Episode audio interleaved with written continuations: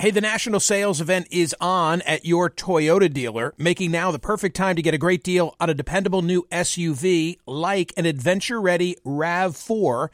Available with all wheel drive, your new RAV4 is built for performance on any terrain, from the road to the trails, and with plenty of passenger and cargo space, plus available tech like wireless charging, you and your entire crew can stay connected. Or check out a stylish and comfortable Highlander with three spacious rows of seating for up to eight passengers and with available features like the panoramic moonroof you can sit back and enjoy the wide open views with your whole family. Plus, both RAV4s and Highlanders are available in hybrid models, so no matter your style, you can drive efficiently and save on gas. Visit your local Toyota dealer and check out amazing national sales event deals on RAVs, Highlanders, and more when you visit buyatoyota.com. If you're like me, it's now the end of the day and you say, uh oh, what are we going to have for dinner? Well, here's the solution. Eating better is easy with Factor's delicious, ready to eat meals. Every fresh, never frozen meal is chef crafted, dietitian approved, and ready to go in just two minutes. You're going to have over 35 different options to choose from every week, including Calorie Smart, Protein Plus, and Keto. Flexible for your schedule, get as much or as little as you need by choosing your meals every week. Plus, you can pause or reschedule your deliveries at any time. Also, there are more than 60 add-ons to help you stay fueled up and feeling good all day long. Factor is the perfect solution if you're looking for fast, premium options with no cooking required. Sign up and save. We've done the math. Factor is less expensive than takeout, and every meal is dietitian approved to be nutritious and delicious. What are you waiting for? Get started today and get after your goals. Head to factormeals.com slash smerconish50 and use code smerconish50 because you'll get 50% off. That's code smerconish50 at factormeals.com slash smerconish50. Get your 50% off. Welcome to Book Club with Michael Smerconish. Hi, it's Michael Smerconish. As a Sirius XM and CNN host, I'm known for speaking, but frankly, I read for a living. I need to know what to say, and so I consume over two dozen newspapers and websites daily. I read opposing views and studies and court cases and orders and op eds just so I can discuss current events on radio and television. But my favorite reading? Books. Old school. And my favorite interviews are with book authors. Book Club with Michael Smerconish is now in session. Douglas Brinkley is the Katherine Tsanoff Brown Chair in Humanities and Professor of History at Rice University. He's the presidential historian for the New York Historical Society, trustee of the FDR Presidential Library, and a contributing editor at Vanity Fair. Most importantly, for our purposes, the presidential historian is now the author of Silent Spring Revolution John F. Kennedy, Rachel Carson, Lyndon Johnson, Richard Nixon, and the Great Environmental Awakening. This is Douglas Brinkley. Hey, Doug, welcome back to the program. Thank you so much for being here. You brought back a childhood memory for me, circa late 1960s, when annually, or so it seemed, I don't know what to describe it as other than a fogging truck. Like a truck would come down our, our cookie cutter suburban community and blow some type of, uh, I guess, DDT sort of material. And all the kids in the neighborhood, we would ride our bikes through it. In fact, we looked forward to it every day when it would arrive. Do you know what I'm talking about? Uh, you're talking about DDT that was poisoning the landscape of the United States. Um, you know, after World War II, um, you know, there became a movement to perhaps ban DDT. During the war, it was considered a miracle, like presto, chemistry's great new invention, because it killed lice, it killed mosquitoes, uh, it saved our soldiers fighting in um, in the Pacific theater from contracting a malarial disease. But out of Patuxent National Wildlife Center in Maryland, um, biologists started finding that it had a detrimental effect to fish, to birds and potentially humans, and their movement uh, started growing to ban DDT, and it hit its zenith when Rachel Carson published um, Silent Spring Revolution in 1962, warning of the perils of DDT, but it took a decade to ban it. Uh, it wasn't until 1972 that um, the EPA, which had been created two years earlier, um, that the first head of it, William Ruckelshaus, banned DDT. Richard Nixon reluctantly agreed to ban it, and uh, alas, that was the end of those um, trucks you used to follow. And of course, our kids, our parents, pardon me, were none the wiser. Here we were on banana seat bikes, all riding through this this white haze and ingesting God knows what. Well, exactly. And the big thing that triggered the worry about DDT was Marjorie Spock in the late 1950s. She was an organic farmer on Long Island, and she had a beautiful organic, uh, you know, produce that she was trying to sell. But a Suffolk County um, agricultural plane and a, a U.S. Department of Agriculture plane would spray DDT substances just you know willy nilly blanket the fields of Long Island. So she sued and said, I'm losing my right to be an organic farmer. It went all the way to the Supreme Court. Uh, and Marjorie Spock, who incidentally, whose brother was Dr. Benjamin Spock, the baby doctor, hmm. um, but they, but they, she went, she lost. Uh, but there was a out of loss was victory because William O. Douglas of the Supreme Court wrote a a really brilliant dissent saying no, she has a right to be an organic farmer and the government's wrong. And by the way, DDT is uh, a toxin and it's going to create uh, spikes of cancer and leukemia and everything else in people that are overexposed to it.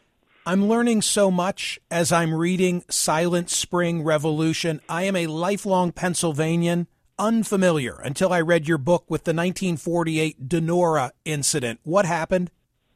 Oh boy, that should be a a, a movie or something. Uh, in the town of Donora, Pennsylvania, it's uh, where smog really gets invented. The word because in '48 uh, there was an inversion of chemicals from factories uh, along the river. A heat wave came and it trapped the air in uh, like a like in a bowl and nobody could breathe in the whole town of Donora. Um, people died uh, by the scores, and everybody had a respiratory illness. And out of Donora became the beginning of the national fight for clean air because this was obviously unacceptable, whole town sick. And they, in the first Clean Air Act, the one of December 1970, was a result of Donora, which was a, uh, which was getting emission standards from stationary sources of pollution, uh, you know, energy facilities, incinerators, factories, etc. The second Clean Air Act I write about is in 1970, and that's going after automobiles, another great source of pollution, and and that movement led to getting lead out of gasoline.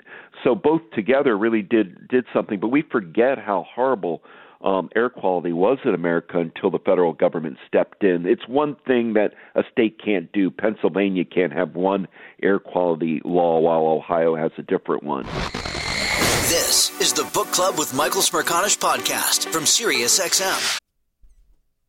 Hey, the national sales event is on at your Toyota dealer, making now the perfect time to get a great deal on a dependable new SUV like an adventure ready RAV4. Available with all wheel drive, your new RAV4 is built for performance on any terrain, from the road to the trails, and with plenty of passenger and cargo space, plus available tech like wireless charging, you and your entire crew can stay connected. Or check out a stylish and comfortable Highlander with three spacious rows of seating for up to eight passengers and with available features like the panoramic moonroof you can sit back and enjoy the wide open views with your whole family. Plus, both RAV4s and Highlanders are available in hybrid models, so no matter your style, you can drive efficiently and save on gas. Visit your local Toyota dealer and check out amazing national sales event deals on RAVs, Highlanders, and more when you visit buyatoyota.com. If you're like me, it's now the end of the day and you say, uh oh, what are we going to have for dinner? Well, here's the solution. Eating better is easy with Factor's delicious, ready to eat meals. Every fresh, never frozen meal is chef crafted, dietitian approved, and ready to go in just two minutes. You're going to have over 35 different options to choose from every week, including Calorie Smart, Protein Plus, and Keto. Flexible for your schedule, get as much or as little as you need by choosing your meals every week. Plus, you can pause or reschedule your deliveries at any time. Also, there are more than 60 add-ons to help you stay fueled up and feeling good all day long. Factor is the perfect solution if you're looking for fast, premium options with no cooking required. Sign up and save. We've done the math. Factor is less expensive than takeout, and every meal is dietitian approved to be nutritious and delicious. What are you waiting for? Get started today and get after your goals. Head to factormeals.com slash smerconish50 and use code smerconish50 because you'll get 50% off. That's code smerconish50 at factormeals.com slash smerconish50. Get your 50% off. Ophthalmologist Dr. Strauss has seen firsthand how the metaverse is helping surgeons practice the procedures to treat cataracts. Cataracts are the primary cause of avoidable blindness. He works with a virtual reality training platform developed by Fundamental VR and Orbis International to help surgeons develop the muscle memory they need. The result? More confident, capable surgeons. And even more importantly, patients who can see. Explore more stories like Dr. Strauss's at meta.com slash metaverse impact. Is America's primary system working? Is the Electoral College still the best process for electing a president? Could a third party candidate ever be successful? In a new season of You Might Be Right, former Tennessee governors Bill Haslam and Phil Bredesen gather the country's top experts to explore these issues and more as we approach the 2024 presidential election. Listen to You Might Be Right, a new podcast from the Baker School at the University of Tennessee, available now wherever you get your podcasts. Listen to Michael live weekdays on POTUS, Sirius XM channel 124, and on the SXM app. So, Douglas Brinkley, the presidential historian, this is a, I sense, a blending of passions for you. It's the third in a trilogy of books that look at presidential leadership and at environmental policy. And in it, you're spanning the administrations of JFK, LBJ, and Richard Nixon. Something else that I've learned for you from you is that each of those three personalities was drawn to the environment, but a much different part of the American landscape, right? I mean, for, for Kennedy, it's the ocean, uh, it's New England generally. For LBJ, it's Texas. For Richard Nixon, it's the surf of Southern California. Speak to those personalities and what caused them to take on these issues. Well, that's exactly right. When I you write about Theodore Roosevelt or FDR, they just loved um, wildlife biology, forestry, conservation. It was right in their wheelhouses, and they put it at the very top of the national agenda. Uh, what happened to Kennedy, I doubt he would have put environment high, uh, except he got convinced to join a national seashore preservation movement as a senator in the 1950s. Uh, he was spurred on by William O. Douglas, but also his mother, Rose Kennedy, whose hero was Henry David Thoreau, and she grew up near Walden, and all the Kennedy kids learned to swim in Walden as if a baptismal experience. And um, Kennedy started fighting for Cape Cod National Seashore and what was important about that, and he got it past his first year as president, was that cities like Wellfleet and Truro, Provincetown, they live within the national park. The park weaves between communities. So it wasn't just uh, here's the line of the park um, that you might have, say, at the Grand Canyon or Yellowstone. And then Kennedy kept pushing seashore preservation and, and uh, protected um, Point Reyes in California, Marin County, beautiful uh, uh, coastal landscape, and Padre Island in Texas, a vast swath of the Gulf of Mexico that today's run by the Interior Department. Uh, and part of this well, seashore for Kennedy was Rachel Carson, who had written three books before Silent Spring, all about the beauty of the sea, the edge of the sea, the wonders of the sea. She studied, you know, a mackerel and and eels and and um, you know sanderlings, all sorts of species And Jacques Cousteau was having television shows and movies about the oceans, and soon to be the TV show Flipper. And there was new um, science coming out that whales made sounds and communicated. So there was an uptick of interest in the oceans. Kennedy seized it. He had Michael Blue Mind. Kennedy always needed to be on an ocean setting to be relaxed. Uh, even in tense Berlin or Cuban Missile Crisis meetings, he would be doodling sailboats or or uh, oceanside. Um, you Took know, his own boat to Harvard. Yeah, eh, he was very good at the, good at, at a great sailor, great on at the sea, and so that came naturally to him. Um, and then, you know, Lyndon Johnson's connection is to the Pedernales River in the Texas Hill Country, and that's where his ranch was and his lifeblood was. Uh, he went back there often to have his White House. He viewed conservation more as a frontier wilderness cowboy kind of way, and got, in the end, very behind the Wilderness Act of 1964 where if people aren't aware, we have large parts of our country. It could be a million acres here, a million there of wilderness, which means no roads allowed to be built because roads from the wilderness lobby were the enemy. They brought in electricity, they brought in porta potties, rest centers, and eventually it could be oil and gas and timber. Uh, so if you kept areas roadless, uh, modern commerce wouldn't get to it, and you could have something that was um, uh, quite pristine for hunters, uh, anglers, kayakers, campers, and the like.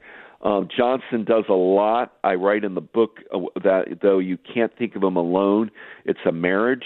Lady Bird Johnson is tied to his hip, and she's promoting beautification of our country, uh, getting down uh, vulgar billboards, she goes um, as First Lady down the Rio Grande River between um, the United States and Mexico at Big Bend National Park. She goes up and helps save the Redwood Kingdom of Marin and Mendocino counties and, and Humboldt counties in California. She'll go uh, rafting down the Snake River in Idaho with Secretary of Interior Udall. So it's a powerful one two punch, Lyndon and Lady Bird, for the environmental movement at the time when they were executing the Vietnam War. And the the left of the Democratic Party was even more vociferous for ecological change, for Earth stewardship. Uh, so Johnson was listening to his people, but going more a middle route than some of the the far left wanted to do. And Nixon, to my surprise, one of our a reluctant environmentalist, but I try to humanize all of his accomplishments. After all, Nixon created the um, National Environmental Policy Act, which gives us all of our impact statements on the environment. That if you're going to build something, you're going to have to say how is nature affected. He also founded our Environmental Protection Agency, signed the Clean Water Act, um, did the Endangered Species Act of 1973, did uh, urban wilderness like the Golden Gate National Recreation Area or Gateway National Recreation Area in New York and um, in New Jersey, and even went on and signed all sorts of new national parks like the Apostle Islands up in Wisconsin or Cumberland Island in Georgia. Uh, so Nixon has quite an environmental legacy. So all three of these presidents uh, paid attention to the environment, put it high on their list of public policy priorities, and they did it because the people were demanding it. Uh, and Rachel Carson was a catalyst because she told moms and dads, your kids could get sick playing in their backyard. Your grass may be sprayed with poison. For Nixon, was it politics or was it a love of the environment or a combination of both? I'd say two thirds politics, maybe even three fourths, and then a love of the environment.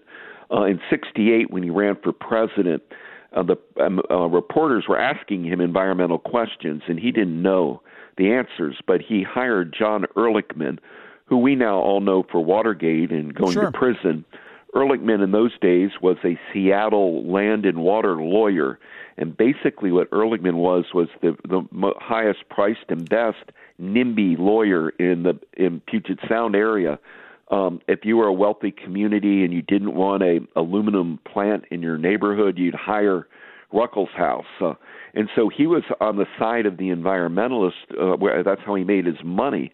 So Nixon knew he was a Republican uh, uh, and a very smart lawyer. So he said, "Look, you're my environmental guy, and that turned into being Nixon's domestic advisor. Um, and for the left, people like David Brower of the Sierra Club, they would write, "My God, we're so lucky. Nixon's put a covert green, John Ehrlichman, into the White House." And Ehrlichman got to work early um, because Nixon's only president days, and you have the Santa Barbara oil spill, and it was ghastly uh, because television had turned color. Uh, the news in 1967. So this is just after you're getting color television, you're getting images of dead birds and oil gook, aerial shots of paradise destroyed. Nixon goes there and looks looks at the damage, and um, and so Nixon's forced to respond to Santa Barbara. Worse yet, over the summer of 1969, Time magazine chooses to put the Cuyahoga River on its cover, and the Cuyahoga River has caught fire uh, meaning you throw a match and the thing goes up because there's so much grease and grime and industrial debris in it. And the Rouge River in Michigan had caught fire, and there was this became unacceptable to the American people. Even Dr. Seuss, Theodore Geisel wrote in you know about the death, dying of Lake Erie in one of his children's books.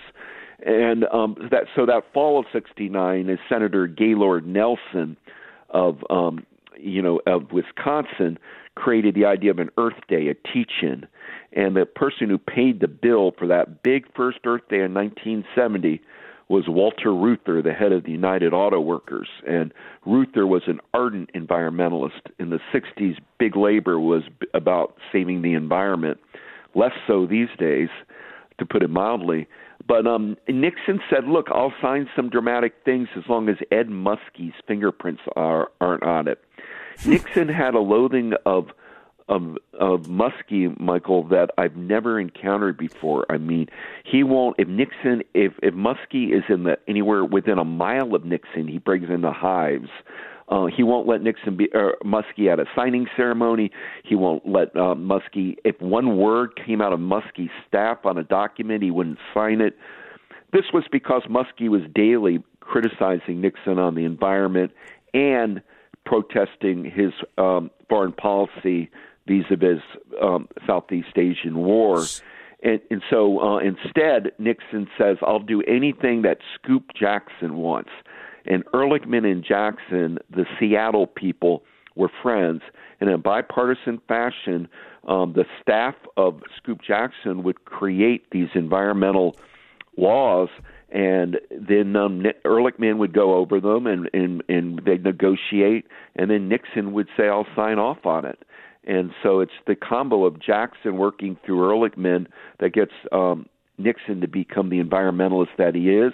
He did have a special love of whales, Richard Nixon. He got very interested personally in promoting the Mammal uh, Marine Mammal Protection Act to, which protects whales and walrus, seal, and the like, because he did love his his Pacific settings, both in California at San Clemente, but also he'd go often to Florida and go out on the water with his best friend Bebe Rebozo. Bebe Rebozo, right? Hey, Douglas, yeah, Rebozo I, I, didn't I, like a jet port in Florida, and he wanted to save the Everglades and things like that. The book is called Silent Spring Revolution. The author is Douglas Brinkley. This is unfair to you, but I need you to do it in a minute. The book talks about so much accomplishment under three disparate presidents with a lot of congressional consent. When did we lose it? When did we lose the opportunity to work together in support of the environment? It started in 1973. Endangered species passes the Senate 92 to nothing and um, and yet at the exact time we had the Arab oil embargo with OPEC, and you started getting an energy, oil, gas lobby, extraction industries, chemical companies banding together and saying that we're we've been abused, we're being beaten on, we're becoming the demon. And there became really two lobby groups: a green lobby, which tends to go Democratic, and a oil gas lobby Republican there were crossover players for a while, Jimmy Carter years. You could still get some things done, but by the advent of Reagan in 1980 and then Citizens United with money, um, these they've become two giant lobby groups, and very seldom can you get them on the same page. Um, the Democrats have made climate change a big issue. Republicans think energy independence is the big one, and they get very ardent and adamant in their views without room to negotiate a, a middle ground, which is deeply unfortunate because protecting our air and water, being good stewards of America, should be a bipartisan endeavor. I am learning a great deal and I'm being entertained, and I'm very appreciative. Congratulations on a great book. Hey, thank you for having me. I really appreciate it. Douglas Brinkley, ladies and gentlemen, Silent Spring Revolution, good gift as we approach Christmas. John F. Kennedy, Rachel Carson, Lyndon Johnson, Richard Nixon, and the Great Environmental Awakening, right in the wheelhouse for POTUS listeners. Book Club with Michael Smerconish. New episodes drop Mondays, Wednesdays, and Fridays. Listen to the Michael Smerconish program weekdays on SiriusXM's POTUS Channel 124 and anytime on the SXM app. Connect with Michael on Facebook, Twitter, YouTube, and at smerconish.com. Across America, BP supports more than 275,000 jobs to keep energy flowing Jobs like updating turbines at one of our Indiana wind farms and producing more oil and gas with fewer operational emissions in the Gulf of Mexico. It's and, not or. See what doing both means for energy nationwide at bp.com slash investing in America. Is America's primary system working? Is the Electoral College still the best process for electing a president? Could a third party candidate ever be successful? In a new season of You Might Be Right, former Tennessee governors Bill Haslam and Phil Bredesen gather the country's top experts to explore these issues and more as we approach the 2024 presidential election. Listen to You Might Be Right, a new podcast from the Baker School at the University of Tennessee, available now wherever you get your podcasts.